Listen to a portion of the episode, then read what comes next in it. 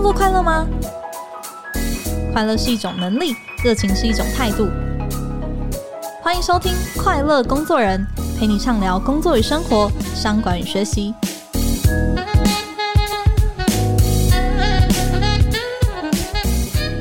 大家好，我是 Cheers 快乐工作人的记者邵敏。诶，想问问听众朋友，最近有读书吗？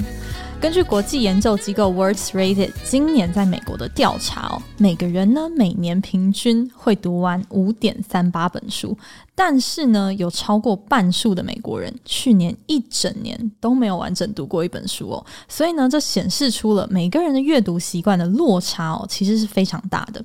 举例来说，调查就发现。诶，五十八岁以上的族群呢，每年平均读完的书就是 Z 世代年轻人的三倍左右哦。当然呢，现在这个接受资讯的管道也比过去多了很多啊，像是我们现在所在的这个 Podcast 平台也是很好的管道啦。那我想对很多人来说呢，建立阅读的习惯。依然是 To Do List 上面一个很热门的项目哦。如果看回来台湾呢，国家图书馆的报告就指出，去年总类借阅的 Top Twenty 当中呢，第二名跟第三名分别就是如何阅读一本书以及读懂一本书。由此可见啊，这个阅读的难度不只是量的问题哦，还有怎么吸收、怎么应用，可能更是很多忙碌工作人特别在意的事情哦。那今天呢，我们邀请了一位非常热爱读书的总经理跟我们聊聊他的阅读心法，他就是老字号的 IC 设计厂威盛电子的智能产品事业部总经理吴义泮。那吴总经理过去主掌过威盛在全球八大分公司的研发、销售、采购、产品等等的业务哦。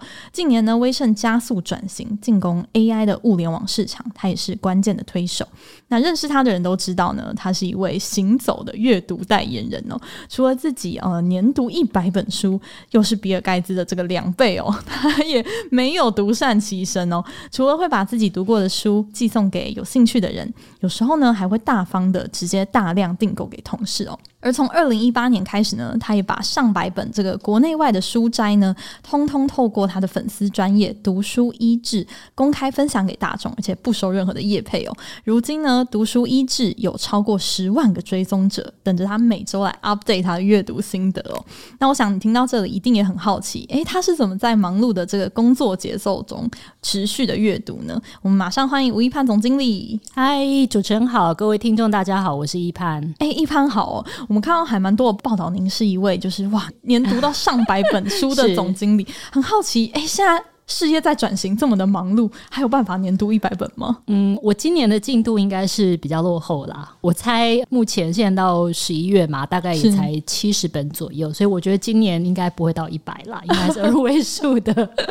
七十本还是比很多常人来的多了。我们刚刚听到每人平均是五本啊，已经是超越我们一般人非常非常多了。不过，因为广泛阅读真的是很多工作人啊，就是都很希望可以建立的一个习惯，嗯、但真。真的能够落实，其实还蛮困难的哦。您自己怎么要求自己，然后真的做到了？能不能跟我们分享？我其实工作这二十多年来，其实前面十几年我是有在读一些书，但是就是很随缘的那种读法了。比如说，呃，畅销的书我就会读一下，或者是有人推荐的，嗯，或者是工作上需要知道某个事情这样子。但可能十几二十本这样子。那在二零一二到二零一三年，公司让我去进修。然后在那几个礼拜，我就跟呃我们总共那一百三十个同学，来自于三十五个国家、四十个不同的产业，然后就是这样子很密集的交流，我才发现哇，我的世界好狭窄哦。即便在台湾电子业好像在世界是很重要的，可是它就是那么一个行业。那台湾其实能够面向、能够接触到的，也是有一点限制在。可是我发现跟这些不同国家、不同行业的人，你说石油国家的、财经类的。自己出来创业的，或是卖花的，或食品的，诶，思考的方式真的很不一样。嗯，没错，我就觉得我受到了一个很大的一个冲击。那这个冲击其实有一个很正面的效果，就是我好希望这样子的，这个叫 exposure，就是这样子的一个。大量对于不同事物的曝光能够持续，嗯、可是我想一想，我不太可能在我的生活周遭创造这么多人、这么多呃不同行业人的环境，所以我就想，我最便宜、最可以做的方法就是看很多的书，所以我应该是一三年的时候决定我要来大量的阅读。嗯，那那时候您自己帮自己设定的，我那时候想说，一年大概有五十二周嘛，所以我是不是一个礼拜一本，就五十二本这样子？那我觉得每个人不一样，因为我是很目标导向，就是我设五十二，我就一定要破纪录，所以那一年就读到五十七，就发现哎呦，好像可以哎、欸，嗯、然后才敢大胆的把这个目标再往上提。嗯，了解。不过我也很好奇说，说是什么样的动机让你真的做到，就是哎，每周读一本，甚至还超过一本？我觉得第一年还是有一点在那个冲击之下，觉得哇，好不足哦。然后真的很多东西不懂，很多东西需要学。然后这就觉得这个世界要 explore 的东西真的太多了。但是那种冲劲大家只能维持个一年多。没错。后面呢，我觉得是来自于一，我开始发现这些不同。阅读的东西会让我看见一些我以前可能看不见的事情，然后就有点像打电动就开外挂这样，就是当你累积到一个量的时候，量变会带动质变，然后你会突然发现这些东西之间都有一些交互的关系，它都可以给你激荡，它都可以产生连接，然后很多可以给你 surprise。那我们其实都很希望在工作上有创意，可是那个创意不是你可以去制造出来的，它必须是养成，你有很多的养分。就英文讲说，if you want have a good idea，那首先。先，you probably have to have a lot of ideas，对不对？如果你要有好的想法，首先你要有很多很多的想法。那所以。我就发现说，诶，在这个广泛阅读当中，我的素材变得很多，我的面向变得很多，那它就会自然开始产生一些交互，那你就会有一些这个 sparkle 出来，就会有一些火花出现了。嗯，了解。我好喜欢您提到就是量变带来质变这样子的一个概念，嗯、听起来其实过程中那个坚持跟那个耐心，你要看到那个果效，尝到那个甜头，其实需要就是持续的耕耘一阵子哦。是对，但是因为刚刚我们前面开场其实有。提到现在的吸收资讯的方式这么多，我也很好奇，从您的角度来看，阅读有没有什么无可取代的地方？有，所以呃，即便我看这么多书，其实我还是大部分是实体书。那当然那是我个人的选择啦，因为实体书第一个你不会分心，你如果在手机上看。立刻谁 line 进来就要点一下嘛，对不对？对。哪个广告进来就要点一下，或是突然想到，哎，我 Uber Eats 应该吃什么，我就赶快来点这样子。哦，会觉得哦，看书很累，我要来杯咖啡，就很多的这个分心哦。那第二个东西是，其实我最喜欢的所以说，我拿在手上，我可以感觉到它的架构。前后左右的关系，我现在读到哪里，它后面是什么？那当然，你在电子书要这样做也不是不行，可是它不是那么直觉。就是我们人还是跟实体世界有一个接触的方式。那实体书可以让我有架构感，嗯，然后我觉得。拿起来也比较充实的感觉，嗯，听起来那个在框架里面做阅读也是一件蛮重要的事情，对，不然你不知道你在干什么这样。嗯，这也可能跟我们可能都会觉得啊，像网络上面的资讯这么多，为什么一定还要看一本书？嗯，那其实那个思考的框架可能还是书，甚至是实体书，对，它还蛮不可被取代的。其实破碎的资料有它的好处，因为吸收快，可是你常会失去那它原本的本意是什么？它背后的条件是什么？那你没有这些东西，你只是照着它那个去做，其实会。失去很多他原本的可以吸取的地方。刚刚您也稍微提到说，很多人看书的时候可能啊、呃、有一些分心的习惯等等。我想请问您，就是在阅读习惯的这个摸索的过程当中啊，您怎么去找出哎，你什么时候读书，或是说怎么读？然后哎，平均我应该花多少时间去做这些事情？你自己有没有转换过一些？其实我一开始的动机是因为我是很目标导向的，所以我当我设一个数字，我很喜欢破纪录。但是为了破纪录，我就会自己参一些我自己想读的所谓不是所谓很有产值的书，就是马上要 在工作中应用出来。比如说，就看一个小说，是或者是读一个某个电影原著剧本，或者是看一本。很薄字很少的书，那这样我就可以说，嗯，我又多读了一本。那我觉得这个成就感就会把我往前拉。那当然，每个人的动机不一样，有些人是喜欢一群人，所以其实如果他有这个 book club 或者他有一些可以跟，他就会喜欢。那有些人是喜欢一个想象的世界，所以他适合读的书也不一样。所以对我来讲，其实要维持这个东西，很大一个成分就是让它是一个有趣的，而且我其实后来。不会少就是可以有新的书，是因为这世界上可以探索的东西太多了。那只要那个书可以让我引发我的好奇心，诶，我就会想读。那今天如果我是为了交作业，大概就没有那么大的动力了。嗯，其实找回这个成长过程中，我们可能看了很多的教科书，或是我们读书其实很常是为了要去交作业、交报告，或是交给老板什么样的东西这样子，所以反而可能失去了那个。阅读的乐趣，对，我觉得刚刚易潘讲到的，其实也有点应用呼应到那个原子习惯里面谈到这个两分钟法则。哦、你把这个习惯的门槛降到最低，对，就算只是小说、电影、剧本，很薄的一本书。嗯其他都是帮助你可以找回阅读的乐趣，是让你又踏进这个世界。是是是，嗯嗯、我我稍微年纪轻一点的时候，还是会为了读而读啦。所以有一些畅销书我会买，但是我真心的觉得不好看。可是那时候觉得，哎、欸，会畅销应该是有原因的，那我还是硬着头皮把它读。然后读完就觉得还蛮扣分的，这样就是乐趣被减少。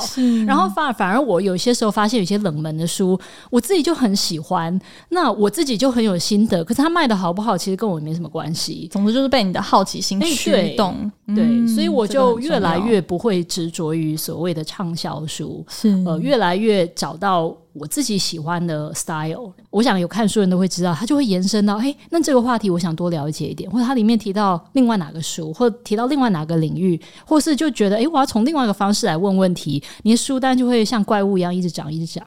哦，所以您自己也是有习惯去列书单的吗？有，我的这个。这个书单，这个叫 backlog，就是在读书籍的清单，是一直涨，一直涨，这样跟不上。哦，你通常都怎么去规划？有一些就是从以前的阅读延伸出来的，有一些是有些作者我很喜欢，有一些是同事会介绍给我的，有一些是 Amazon 会推给我的。但我觉得，呃，我最大的一个力气是花在对抗演算法，因为像 Amazon 这种，他就会看你读过什么，他就拼命推同一种，没错没错，那你就很容易变成是一个自我的循环。所以我也会看一下《纽约时报》，看一下《经济学人》，看一下 Bill Gates 的读书的这个清单。然后 Amazon 很有趣，他们有时候会找一些名人来推。像有时候他会找一些球星或是演员来推他们喜欢的书，反正就是要到处去找就对了。嗯，杂食。嗯嗯，我觉得听到对抗演算法这个也还蛮有感，因为现在还蛮多人吸收资讯，其实我们都是透过社群媒体，没错，读新闻、吸取知识，其实也都是在同一个平台上。但其实可能看来看去，会觉得，哎，自己的世界好像反而建构出一套，哎，理所当然，可能就是这个样子，这个样子。但是其实如果跳脱出去，不只是看书，也看别人在看什么样的书，你的那个真的要去维持你刚刚提到的说，像你之前在 Harvard 的那一段阶段说，哎，看到这个世界花花绿绿。就是形形色色这样子，才有真的有用，不然就是哎，就算是看书，还是可能在自己的圈子里面打转打转的感觉。嗯，嗯，了解。不过我也很好奇，您这么的忙碌，到底什么时候有时间可以读书啊？哦，在 COVID 之前，因为我常飞。所以在飞机上，基本上我不太看电影，然后就是看书，然后等飞机。嗯、其实那个零碎的时间加一起很多，到一个程度，因为看书对我来讲是一个可以让我静下来的一个活动。那所以反而是在那些什么转机啊、等候啊，然后在飞机上等等，其实就是我我有很多那种零碎的时间这样子。嗯、对，那另外我其实不太看影像类的东西，所以我也没有。我没有在追 YouTube 或是吃吃任何 Netflix 或者 Disney Plus 这些东西，我都不看的。所以你平均大概多久会看完一本书？嗯，你 要看是什么样的书。我如果用三百页这样子书来讲好了，通常中文应该三个小时可以看完。如果是英文，大概四到六个小时，要看它的内容跟看它的字是不是很密。嗯，对。所以就是您在阅读的过程中也发现说，看书的速度。会越来越快，所有东西都是熟能生巧的。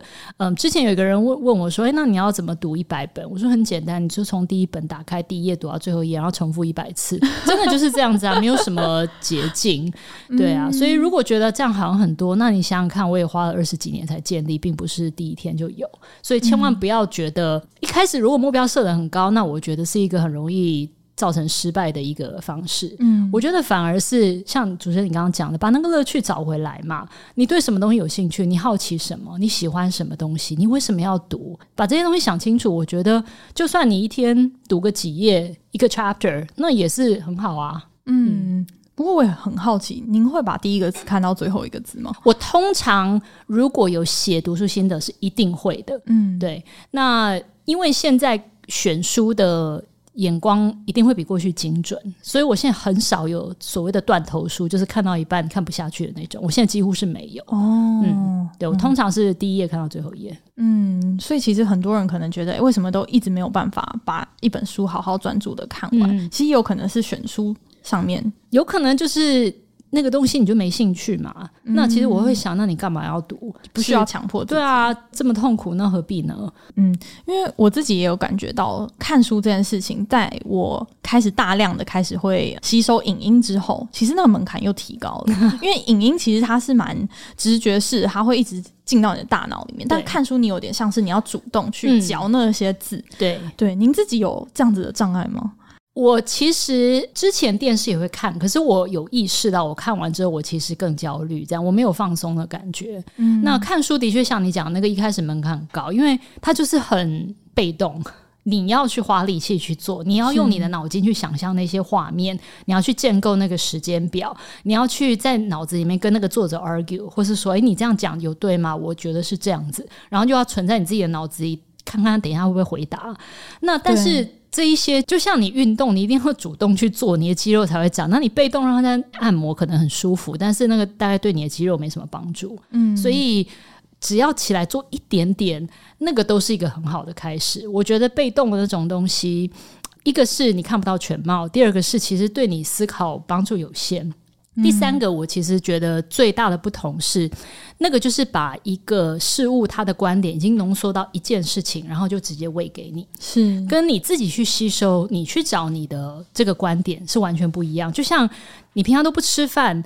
那你只是把所有的食物缩成一个胶囊，一个维他命就吃进去了。跟我真的是好好的去品尝，我的身体会自然去吸收我需要的东西，那个是不一样的。嗯，我自己刚刚听您这样分享，我都觉得好像哎、欸，看电影啊，或者说看一些影音的一些产品等等，嗯、它其实很像是呃，你跳上一个大众运输工具，它会带你去各个地方，也可能是你的目的地。但是看书更像是你要跑过去，嗯、你要用自己的体力，然后运动过去。那它可能是。真的需要锻炼那个肌肉，然后跟客服一开始那种有点喘，然后有点嗯、呃、不太顺的那一种感觉。嗯、但是过了，其实你那个收获其实也是不一样，那个内化的感觉也是不一样的。对。但你曾经也分享说，哎、欸，其实阅读也帮助你就是内化，成为一个主管的这个跨域力以及决策力哦。在工作上，你觉得阅读带给你哪些实质的正向的影响？嗯，我觉得一个就是让我常常。习惯去看不同领域的东西，然后你很快可以去找到你所需要知道的重点。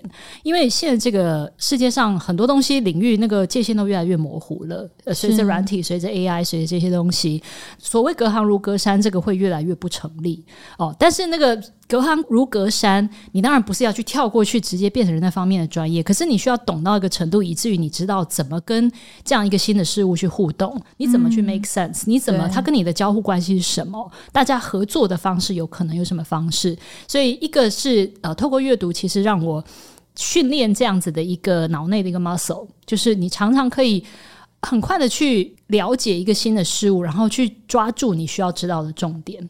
对，这个是呃很重要一个。第二个，其实我觉得最大的一个好处是看了很多书之后，我知道成功有很多种样貌跟很多种方式。是呃，我们这个社会常对于所谓成功方程式、人生胜利组很执着，就觉得哦，一定要是这样的一个路径。一定要是这样的时间，一定要是这样的先后顺序，一定要是这样的条件。那些东西不是不好，可是如果我们很执着于这些方程式或者是胜利组的组合，我们常常就会对照一下，就觉得那我又没有那个条件，那我干嘛努力，对不对？那我又没有那条件，我怎么可能做得到？可是当你看很多这些呃不同国家、不同行业、历史上不同时代的人，你会发现人家人生从来就不是一个直线，从来都不是一个 equation 一个方程式可以直接、嗯。投入组合，然后产出就是这样。它有很多的样貌，比如说以创业来讲，有些。他可能就是一开始对某个东西很热情，有些可能他一开始在一起，他也没有特别想知道做什么。像 Netflix 的书，他就讲他们以前想过要不要卖洗发精这样子，嗯，对，或者是像 Pixar 皮克斯哦，他们一开始也不是一群年轻人，什么多有要怎么样 IPO 啊干嘛？他们其实很多都已经工作很久，中年人烧钱烧到不行，然后他们只是对于那个东西非常热爱，然后喜欢一起工作。他们的办公室也不是像戏骨那种光鲜亮丽，有一大堆这个 foosball 或者是免费零食的，这很丑。丑的一个办公室。嗯，那你读了这些，你就会觉得不是只有一种嘛？而且刚刚讲的是美国，其实你在中国、在日本、在印度、在欧洲不同时代，大家去做 creation 的方式不同。那当你发现成功的样貌不止一种的时候，你就不会因为一定要符合某个样子，给自己无谓的焦虑，你反而会觉得这个世界很宽广。你过去的经历不代表你未来，你过去的失败也不代表你未来就会失败。嗯、那我觉得这样子的宽广的心情会让人家比较容易走下去。嗯，听起来阅读也带给你很大的心理韧性的这个加分，这样子也帮助你看待事情的那个弹性度，然后甚至对待自己的那种善待自己，会更善待自己一些。嗯嗯，哇，上半场听到很多就是易盼的精彩的分享哦。那下半场我们要继续来请易盼分享，哎，几个很多我们的听众朋友很好奇说，哎，怎么样子读以致用哦？然后也会开箱易盼的书单哦。休息一下，马上回来。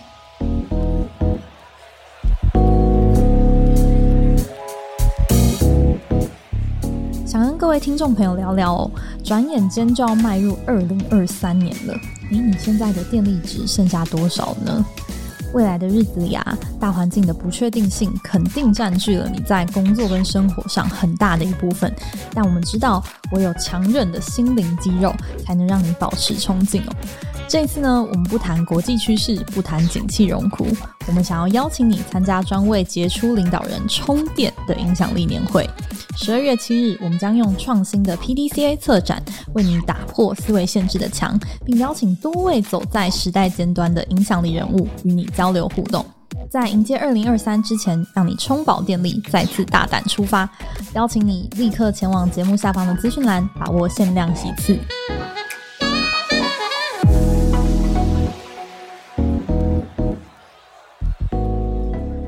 迎回来，哎，易盼，我想跟你请教一件事情哦，就是开场其实有提到很多人会去借阅，就是怎么读书相关的书籍，嗯、所以其实表示很多人读了书其实用不大出来，然后就会觉得比较没有成就感。嗯、你能不能跟我们就是分享你的经验，就是怎么样子有效的去输入你的知识，然后又再输出呢？嗯，OK，我读书很重要一个。重点还是跟好奇感、好奇心有关，所以像我们刚刚前一段聊的选书，这个很重要。对因为你今天如果是被迫就要读，那你用什么输出输入的方式，反正就是做功课嘛。对。那今天如果是你自己想读、你有兴趣的东西，其实通常在看一本书之前，第一个我会想，我为什么对这个话题有兴趣，或者是说。嗯这个话题，我诶，我有什么本来就已经有的一个思考的观点在？那它可以挑战我的观点什么，或是给我什么新的东西？那再来，我会去看一下书的那个目录，我去了解一下它的架构是什么，它会从哪些点切入，它怎么去排的？嗯，那所以有了这些，算是一个比较宏观的一些一些前提之后，我再开始去读。那读的过程。哎，我就会去检视他跟我所谓我本来对这个话题的印象或是观点是什么，哪里不一样？哦、找到那个冲突。哎，对，或是他有没有什么东西？哎，是个 surprise，哇，我没有这样想过。哎，那或者里面有没有哪些东西是我不同意的？那我为什么不同意？为什么他的观点？那我要去了解他的观点，他为什么会讲一个我不同意的东西？嗯，那所以这个全部读完之后，其实我在阅读的过程就已经很多在跟作者对话，也跟自己对话。那我最后会书看完之后合起来。我去想，第一个，我到底读这个，如果我今天要跟一个没看过这个东西的人去讲，我会怎么去分享？嗯，哦，那再来一个，我就会去想说，我刚刚所谓提到的这些惊喜的点、这些爆点、这些不同意的点，或是这些哇，这个好像拓展我视野的点是哪些？所以我通常分享就是分享这些东西。嗯，那其实因为你自己脑子处理过一遍。它就会变成是你的了，因为我并不是被动的在吸收，然后吸收完，好像我只是要知道它的大纲是什么，好像我们以前学生时代写读书心得，好像就是要把它浓缩出来。嗯，可是我其实觉得心得不是浓缩，而是我的这个 reaction 是什么，我的反馈是什么，然后跟我。一开始没看之前，我想象中的观点跟存留的疑问的空间，我有没有得到答案？那以至于最后，如果我要跟一个没看过的人讲，会是什么？或者这本书看到最后，我觉得最有趣的点在哪里？嗯，我觉得在您的读书的意识里面有一个还蛮关键的动词，叫做就是去对话这件事情。一个是跟这本书对话，对，想象你在跟这个作者去对话，可能是辩论某一件事情，可能是他在解决你的某一个疑惑等等的。那另外一个就是也跟自己对话，然后也跟没看过这本书的人来做对话，对就是不断的去想象，其实你不是只是在读而已，嗯嗯嗯，其实你是在一个交流的那个过程。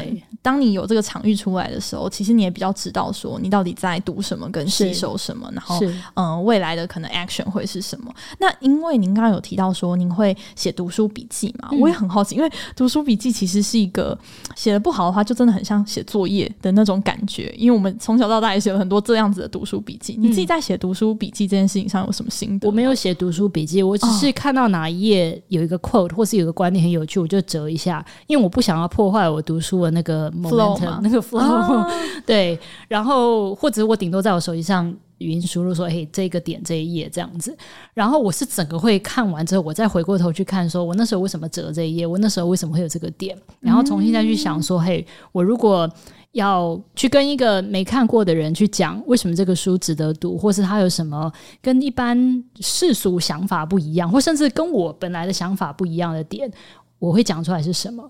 那像主持人你刚刚讲，这个要花力气，可是久了它就会变习惯。”嗯嗯，了解。所以我觉得这个我听了也是蛮有感觉的，因为嗯、呃，有时候很害怕就是忘记书里的一些内容，嗯、但其实一直没有办法找到一个很好的记录的那个方式。嗯嗯嗯，但其实有时候不用急着说你在当下一定要把它整理的很有体系。对，有时候整个这样子 flow 顺着走完之后，再回头看，嗯、其实那些点才会连成一整个面。没错没错，我其实常常用那个饮食或是运动来跟书去比喻嘛。You are what you eat, you are what you read。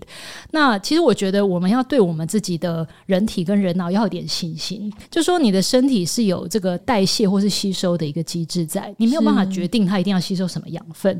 那同样的道理，你的脑子里其实你慢慢训练起来，它自然就会有一个吸收的方式。所以有些时候我写完一个，我会发现，我本来以为很厉害一个点，我忘记写进去了，但我实在是不想再写，所以就算了。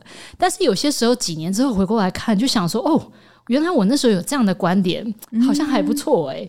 You have to trust the system。那我其实觉得阅读不是。阅读哪个知识，而是 build up 一个系统，一个思考的 system，嗯、不是找答案，而是知道怎么去思考事情。是，那当然，您看了这么多的书哦，所以当然也要很好奇，说有没有一些你自己特别推荐啊，然后开箱一下，哎，你过去就是 觉得哎还不错，可以分享给听众朋友的一些书哦。那因为我们的还蛮多听众，其实对于未来的趋势啊，或者是世界的一些脉动，其实是蛮好奇的。那如果是对于想要掌握这方面的趋势的听众朋友，你会推荐他们什么书？嗯，首先呢，其实我的 blog 里面呢有每一年的 top ten，Okay. 所以这个可以自己去找这样子。然后我里面会写说为什么，然后里面也有读书心得，所以大家很好选书。呃，如果以现在世界的一个发展方向哦，有一本是我去年读的，是那个 Ray Dalio 写的，叫做《Principles for Dealing with the Changing World Order》，中文叫做《变化中的世界秩序》。而且我一定要为台湾的书店们鼓掌一下，嗯、他们竟然在美国出来之前，台湾就有实体的书了。我觉得台湾的出版社跟书商非常的认真，OK，大家一定要支持。嗯那 嗯，这本书我要提一下，它里面很多观点我非常不同意所以还是回到一个，因为很多人读他的书会觉得，那你到底是亲中还是亲美？你到底是看好谁？他最后就是只是看这个东西。可是我看那本书，我是看他怎么分析，他思考的方式是什么，他怎么去把世界所有呃，从一五零零年到现在。两千多年，它的一个每个帝国兴起跟下去的结构做一个比对，然后它有很多量化思考分析的方式。对我来讲，要看的是他怎么去分析事情，他怎么看事情。至于他的结论，你同不同意？其实那就见仁见智，不是重点。嗯，最重要的是在那个跟他思辨的那个过程，对去让你建构出你自己看事情的更宏观的。或是因为他是一个避险基金的投资人的老板，所以他有一个他的量化分析的工具。那你就去看那些工具，你就会觉得很有趣。原来可以这样分析，原来可以看这些点。他讲的是国家的兴衰，那比如说兴起有几个条件，那其实我觉得也适用于呃公司，也适用于个人。嗯。嗯，了解。那如果是很多的读者，其实也都对于专案管理啊，或者时间管理这些工作技能面，其实也是蛮烦恼、蛮苦恼的。有蛮多想要透过就是书籍啊，或者课程来做学习的。针对这样子的一些听众朋友，你有没有什么样推荐的书？嗯，其实我很少看工具书，是特别是专案管理这种。其实到后来，你其实不是在管专案，你是在管人的期望值啦。OK，所以你其实看一些心理的书，可能比较有有意思。这样。不过回到专案管理，我去年有读一本是在讲 Amazon 的，叫 Working Backwards，中文书叫做《亚马逊逆向工作法》。嗯。那它基本上是在讲亚马逊它很多去开创产品啊，去思考这个产品要不要 launch 的一些方式。它基本上的核心精神就是以终为始，它从最后的结果去想回来，然后再从现在去往后面去 plan。那中间他很棒，是因为他讲到很多失败的案例，我觉得非常有用哦。所以他可能不见得是直接帮助到你专案管理的技术，可是他在思考的方式，你怎么想事情？任何事情都是以终为始，你这样去想，你才会比较知道你最后要怎么去把 timing 弄好，哪些那个不同的一些因素进来的时候，或是风险管理等等。嗯嗯，那如果在时间管理这一块呢？不知道你有没有？我个人觉得没有时间管理这个事情，只有精力管理这个事情。哦，因为时间不是平等的。比如说，你很专心的有心流的五分钟，跟你。浪费在那边五分钟是不平等的.所以对我来讲，我觉得是精力管理。我没有在看书，但是我深深的觉得，每个人要知道你自己什么时候状态最好，要休息好，然后什么时候做什么事情最适合。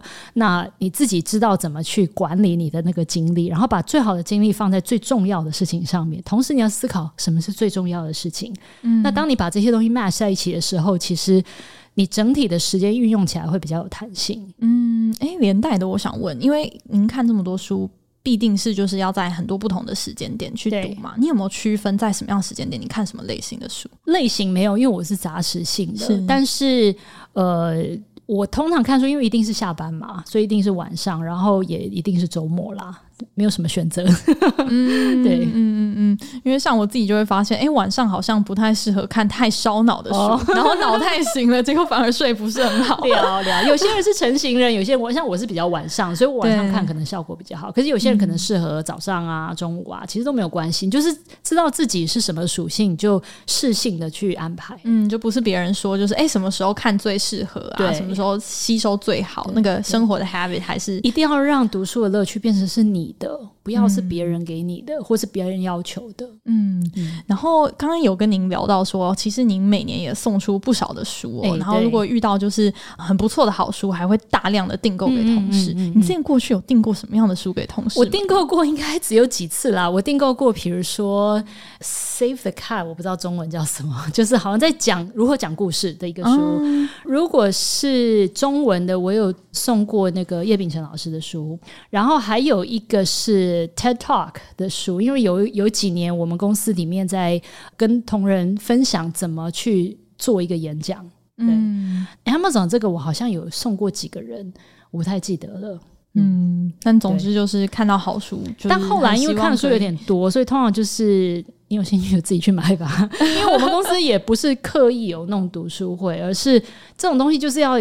做一个有趣，有趣人家就会跟；不有趣，大家就是叫做应付这样子。对、嗯、对，因为其实我们可能公司有时候自己也希望说，内部的员工可以一起共学什么样的东西这样子，但是要找到那个让大家都喜欢、乐在读书的那个氛围，确实是还蛮需要设计的。对，嗯，您自己也希望带这样的读书的风气到您自己的组织。我觉得 again 还是看人，但是其实我有很多同事是蛮喜欢读书，所以我的书单有一部分是从他们那里来的。嗯，互相交流，对，对，互相交流。可是并不是很刻意，就是说一定要要求大家看这样，因为我们这样还要改作业，很累。